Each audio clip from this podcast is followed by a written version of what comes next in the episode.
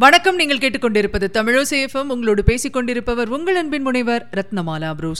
தமிழசேஃபமில் இனி நீங்கள் கேட்கலாம் மதனின் வந்தார்கள் வென்றார்கள். அத்தியாயம் ஏழு. கேகுபாத் மது கோப்பைகள் மங்கைகள். நாற்பது ஆண்டுகளுக்கும் மேலாக கட்டுக்கோப்பான ஒரு ஆட்சியை வெற்றிகரமாக நிலைநிறுத்திய டெல்லி சுல்தான் பல்பனின் உடல் ஜில்லிட்ட உடனேயே அரசவை பிரதானிகள் சற்று அவசர குடுக்கைகளாக செயல்பட்டார்கள். பல்பன் தன் வாரிசாக டெல்லி அரியணையில் அமர்த்த ஆசைப்பட்டது அவர் பேரன் கை குஸ்ருவை மங்கோலியர்களால் வஞ்சகமாக கொல்லப்பட்ட இளவரசர் ஷாஹித் முகமதுவின் மகன் கை குஸ்ரு ஆனால் வங்காளத்தில் வைஸ்ராயாக பல்பன் நியமித்துவிட்டு வந்த புக்ரா கானின் மகன் கேகுபாத் என்னும் பதினெட்டு வயது இளைஞரை மறைந்த சுல்தானின் விருப்பத்தை மீறி சிம்மாசனத்தில் அமர்த்தினார்கள் பிரபுக்கள். கேகுபாத் சிறுவயதில் வளர்ந்தது தாத்தா பல்பனிடம்தான். பெரியவர் இறக்கும் வரை பேரன் மதுவையோ மங்கையையோ தொட்டதில்லை. எப்போது பார்த்தாலும் டியூஷன் படிப்பு என்று படு கண்டிப்புடன் பவ்யமாக வளர்க்கப்பட்ட இந்த இளவரசருக்கு தலைமை ஏற்கும் திறமை இருக்கிறதா என்று யாரும் சீர்தூக்கி பார்க்காததன் விளைவு சாம்ராஜ்யம் சீரழிவு பாதையில் உடனடியாக திருப்பிவிடப்பட்டது. இதுநாள் வரை தான் கட்டுப்பாடாக வாழ்ந்ததற்கு காரணம் தாத்தாவிடம் தனக்கு இருந்த அச்சம்தான் ஒழுக்கம் அல்ல என்பதை விரைவில் நிரூபித்தார் புதிய சுல்தான் கெய்குபாத் முதல் வேலையாக டெல்லி அருகே யமுனை நதிக்கரையில் கேளிக்கைகளுக்காகவே ஒரு மாளிகை கட்டப்பட்டது. அங்கு சுல்தான் அருகில் மதுக்கோப்பைகள் அடுக்கி வைக்கப்பட்டன. படுக்கையை சுற்றிலும் ஒவ்வொரு மறைவிடத்திலிருந்தும் கேள்விக்குரிய பெண்கள்தான் வெளிப்பட்டனர். ஒவ்வொரு தெருவிலும் கும்மாளம் தலைவிரித்தாடியது. நீதிபதிகள் கூட மதுமயக்கத்துடன் தெருவில் தள்ளாடிக் கொண்டிருந்தார்கள் என்று நானூறு ஆண்டுகளுக்கு முன் வாழ்ந்த பாரசீக சரித்திர ஆசிரியர் ஃபெரிஷ்டா குறிப்பிடுகிறார்.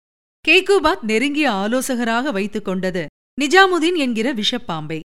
சுல்தானை தொடர்ந்து மதுமயக்கத்திலும் நினைவுக்கு வந்த போதெல்லாம் மங்கைகளின் அரவணைப்பிலுமே வைத்திருந்த இந்த பாம்புதான் பட்டத்து ராஜாவாக நடந்து கொண்டது எனலாம். ஆட்சி பொறுப்புக்கு நியாயமாக வந்திருக்க வேண்டிய இளவரசர் கைகுஸ்ருவை சுல்தான் அழைப்பதாக சொல்லி அனுப்பி டெல்லிக்கு வரவழைத்தான் வில்லன் நிஜாமுதீன்.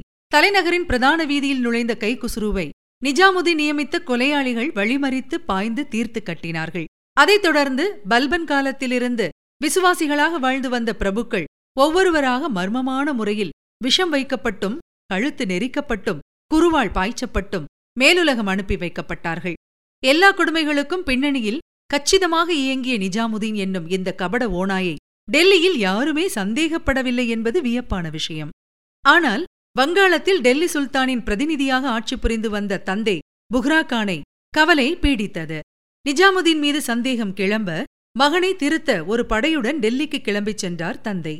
அங்கே வில்லனின் முழுநேர கைப்பாவையாக மகன் மாறிவிட்டிருந்தது கண்டு மனம் வருந்தி ஊர் திரும்புவதற்கு முன் மகனை தனியாக அழைத்து எச்சரித்துவிட்டு வேதனையோடு விடை பெற்றார் கான் அப்பாவை அனுப்பிவிட்டு கெய்கூபாத் அரண்மனைக்கு திரும்புவதற்குள் வஞ்சக அமைச்சரின் திட்டம் சுல்தானை வழிமறித்தது. மயங்க வைக்கும் ஒரு பெண் உருவில். கெய்கூபாத் சென்ற பாதையில் ஒரு அரபு குதிரையில் அமர்ந்து குறுக்கிட்டாள். நிஜாமுதீனால் அனுப்பப்பட்ட ஒரு அழகு தேவதை. அரண்மனைக்கு திரும்பும் திட்டத்தை அந்தரத்திலேயே விட்ட சுல்தான் அங்கேயே அவளுடன் கூடாரம் போட்டு தங்கிவிட்டதாக தகவல். பிறகு குதிரை அழகியையும் அழைத்துக் கொண்டு அரண்மனைக்கு வந்த சுல்தான் கெய்குபாத் அமைச்சர் நிஜாமுதீனை அழைத்து ஆர்வத்துடன் அமைச்சரே வரும் வழியில் என்று ஆரம்பிக்க அவசரப்படாதீர்கள் சுல்தான் என்று நிஜாமுதீன் கண் சிமிட்டியவாறு அந்தப்புற கதவுகளை திறந்தான். அங்கே புத்தம் புதிதாக வரவழைக்கப்பட்ட அழகிகளின் அணிவகுப்பே நடந்தது. பேதலித்துப் போய் நின்ற சுல்தான் கெய்குபாத் மனதில் இவனல்லவோ அமைச்சன் என்ற எண்ணம்தான் மேலோங்கி நின்றிருக்க வேண்டும். தந்தையின் அறிவுரைகள் தலை தெறிக்க ஓடிப்போயின. மலர்க்கூட்டத்துக்குள் காணாமல் போன வண்டை போல அந்த புறத்து அழகிகளின் மென்மையான உடல்களுக்கிடையே மறைந்து போனார் சுல்தான். ஒரு தனி மனிதனின் விஷயம் என்பது வேறு. ஆனால் ஒரு தலைவனுக்கு ஒழுக்கம் கட்டுப்பாடு பொறுப்புணர்ச்சி இல்லாமல் போனால் சாம்ராஜ்யமே சிதறிப் போய்விடும் என்பதற்கு கெய்குபாத் ஓர் உதாரணம். முழுசாக கெட்டுப்போன இந்த சுல்தானின் ஆட்சி மூன்றாண்டுகளே நீடித்தது. ஆட்டம் போட்ட அரசரின் உடல் ஆட்டம் காண ஆரம்பித்தது. கொண்டாட்டமாக வாழ்ந்த மன்னரின் உடலில் இப்போது முடக்குவாதமும் வேறு பல நோய்களும் கும்மாளமிட்டன. குடிநீருக்கு கூட குரல் கொடுக்க முடியாத நிலையில் கொற்றவன் முடங்கி கிடக்க கலவரங்களும் பிரபுக்களின் கோஷ்டி சண்டைகளும் வெடித்தன. ஆப்கானிய கில்ஜி பிரபுக்களின் கோஷ்டியும் துருக்கிய பிரபுக்களின் கோஷ்டியும் பதவிச் சண்டையில் இறங்கின. கில்ஜி பிரபுக்களின் கை ஓங்கியது. ஜலாலுதீன் ஃபெரோஷா என்னும் கில்ஜி பிரபு தலைமையில் கமாண்டோ படை ஒன்று டெல்லி அரண்மனையை சுற்றி வளைத்துக் கொண்டது. இவர்கள் கையில் சிக்கினான் வஞ்சக அமைச்சர் நிஜாமுதீன். அவன் வாயில் பலவந்தமாக கடும் விஷம் ஊற்றப்பட்டது. செத்து வீழ்ந்த நிஜாமுதீனை தாண்டிக் கொண்டு சுல்தானின் படுக்கையறையில் புகுந்தார்கள் வீரர்கள். கண்களில் பீதியோடு வாய் குளற உடல் நடுங்க படுத்திருந்த சுல்தானின் முடியை பிடித்து கீழே தள்ளிய ஒரு வீரன் ஆவேசத்துடன் குனிந்தான். என்னை நினைவிருக்கிறதா சுல்தான்? அந்த அயோக்கிய நிஜாமுதீன் சொன்னான் என்பதற்காக ஒரு தவறும் செய்யாத என் தந்தையின் தலையை சீவச் சொன்னீர்களே? நினைவிருக்கிறதா? என்று கேட்டுவிட்டு ஒரு ஆயுதமும் பயன்படுத்தாமல் தொடர்ந்து காலால் எட்டி உதைத்தே சுல்தானை கொடூரமாக கொன்றான் அந்த கில்ஜி வீரன். பிறகு படுக்கையோடு சுல்தானின் உடலை சுற்றி உப்பரிகை வழியாக யமுனை நதியில் வீசி எறிந்தார்கள் கில்ஜி படையினர். மாமன்னர் பல்பன் சிரமப்பட்டு நிலைநிறுத்திய பெருமை வாய்ந்த அடிமைகள் சாம்ராஜ்யம் இந்த வகையில் கொடூரமாக முடிவு பெற்றது. ஜூன் பதிமூன்று ஆயிரத்தி இருநூற்று தொன்னூறாம் ஆண்டு ஜலாலுதீன் ஃபெரோஷா செத்துப்போன சுல்தானின் குழந்தையை எச்சரிக்கை உணர்வோடு கொன்றுவிட்டு டெல்லி சுல்தானாக முடிசூட்டிக் கொண்டார். ஜலாலுதீன் ஃபெரோஷா ஒரு வித்தியாசமான சுல்தான். எதற்கெடுத்தாலும் உணர்ச்சி வசப்படுகிற கண்ணீர் விடுகிற டைப் சுல்தானிடம் காரியம் சாதித்துக் கொள்ள விரும்பிய எல்லோருமே ஒரு சோகக்கதையை தயாராக கொண்டு செல்வதை வழக்கமாக கொண்டார்கள். எடுத்த எடுப்பிலேயே சிம்மாசனத்தில் உட்கார மறுத்து பக்கத்தில் எளிமையாக ஒரு நாற்காலி போடுங்கள் போதும். புகழ்பெற்ற பெரும் மன்னர் பல்பன் அமர்ந்த அரியணையில் இந்த எளியவன் அமர்வதா? என்று கண்ணீர் விட்டார் ஜலாலுதீன். சிரமப்பட்டு சிம்மாசனத்தில் சுல்தானை அமர்த்த வேண்டியிருந்தது. சுல்தான் மென்மையான டைப் என்பதை கேள்விப்பட்ட உடனேயே மாலிக் சஜ்ஜு என்னும் ஒரு வைஸ்ராய் படையோடு டெல்லியை முற்றுகையிட ஜலாலுதீன் சுல்தானின் மகன் ஆர்காலிகான் தலைமையில் வெளிக்கிளம்பிய டெல்லி படை எதிரிகளை தோற்கடித்தது. மாலிக் சஜ்ஜுவையும் மற்ற சேனாதிபதிகளையும் கழுத்துக்குப் பின்னால் மரக்கட்டைகளை வைத்து சங்கிலிகளால் பிணைத்து தந்தையின் முன் நிறுத்தினார்கள். அது தவறாக போய்விட்டது. பரிதாபமான நிலையில் எதிரிகளை பார்த்தவுடனே மன்னர் கண்களில் நீர். வைஸ்ராய் என்று நல்ல பெயர் எடுக்க வேண்டாமா? ஏன் இப்படி தவறான வழிக்குப் போகிறீர்கள்? என்று கேட்டு அவர்களை விடுவித்து நல்ல புத்தி சொன்னார் சுல்தான் ஜலாலுதீன். தவிர அந்த துரோகிகளுக்கு விருந்தளித்து பரிசுகளும் தந்து அன்புடன் சுல்தான் அனுப்பியதைக் கண்டு அரசவையே தலையில் அடித்துக் கொண்டது. துணிச்சலான ஒரு கில்ஜி பிரபு மேன்மை தாங்கிய சுல்தான் அவர்களே தாங்கள் மதிக்கும் மன்னர் பல்பன் கூட துரோகிகளை மட்டும் எக்காரணம் கொண்டும் மன்னிக்கக் கூடாது என்று சொல்வது வழக்கம். இந்த வஞ்சகர்களின் கண்களையாவது தோண்டி எடுக்க அனுமதியுங்கள். இல்லாவிடில் நாளைக்கு எல்லோருக்கும் துணிச்சல் வந்துவிடும். அது ஆபத்து என்று வேண்டினார்.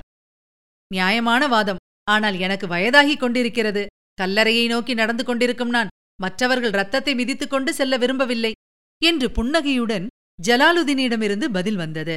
பிடிப்பட்ட ஒரு பெரும் கொள்ளைக்கார கூட்டத்துக்கு கூட புத்திமதி வழங்கி விடுதலை தந்த இந்த இளகிய சுல்தானுக்கும் ஒருநாள் திடீரென்று மூட் அவுட் ஆனது சித்தி மௌலா என்ற இஸ்லாமிய சித்தர் ஒருவர் தனக்கெதிராக சதி ஆலோசனைகள் செய்கிறார் என்று கேள்விப்பட்ட மாத்திரத்தில் அவரை இழுத்து வரச் செய்தார் மன்னர். அரசவையில் எல்லோர் முன்னிலையிலும் சித்திரவதை செய்யப்பட்டார் அந்த சித்தர். சுல்தானையே எதிர்த்து அகம்பாவத்துடன் பேசியதும் ஒரு காரணம். பிறகு அரசு ஆணைப்படி அவரை டெல்லி வீதியில் கிடத்தி யானையின் காலால் இடறச் செய்தார்கள். நிராயுதபாணியான நாடோடி நான் இறைவனின் தொண்டனான என்னை இப்படி நடத்திய ஒரே குற்றத்துக்காக உன் கதியும் உன் வாரிசுகளின் கதியும் என்ன ஆகப் போகிறது பார் சுல்தான்? என்று இறப்பதற்கு முன் ஆவேசமாக சாபம் தந்தார் சித்தர்.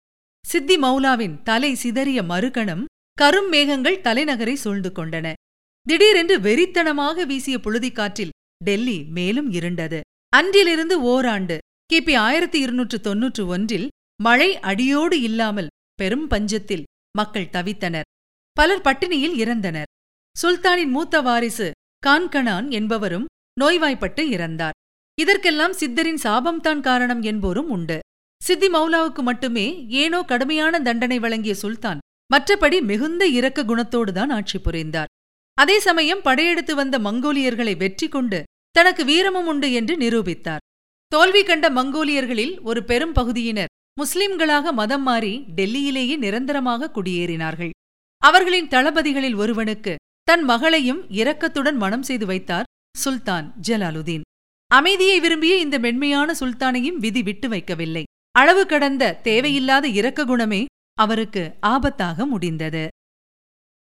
இதுவரை நீங்கள் கேட்டது மதனின் வந்தார்கள் வென்றார்கள். வழங்கியவர் உங்கள் அன்பின் முனைவர் ரத்னமாலா புரூஸ். மீண்டும் அடுத்த அத்தியாயத்தில் சந்திக்கலாம். தொடர்ந்து இணைந்திருங்கள். இது உங்கள் தமிழோ சேஃபம் இது எட்டு திக்கும் எதிரொலிக்கட்டும்.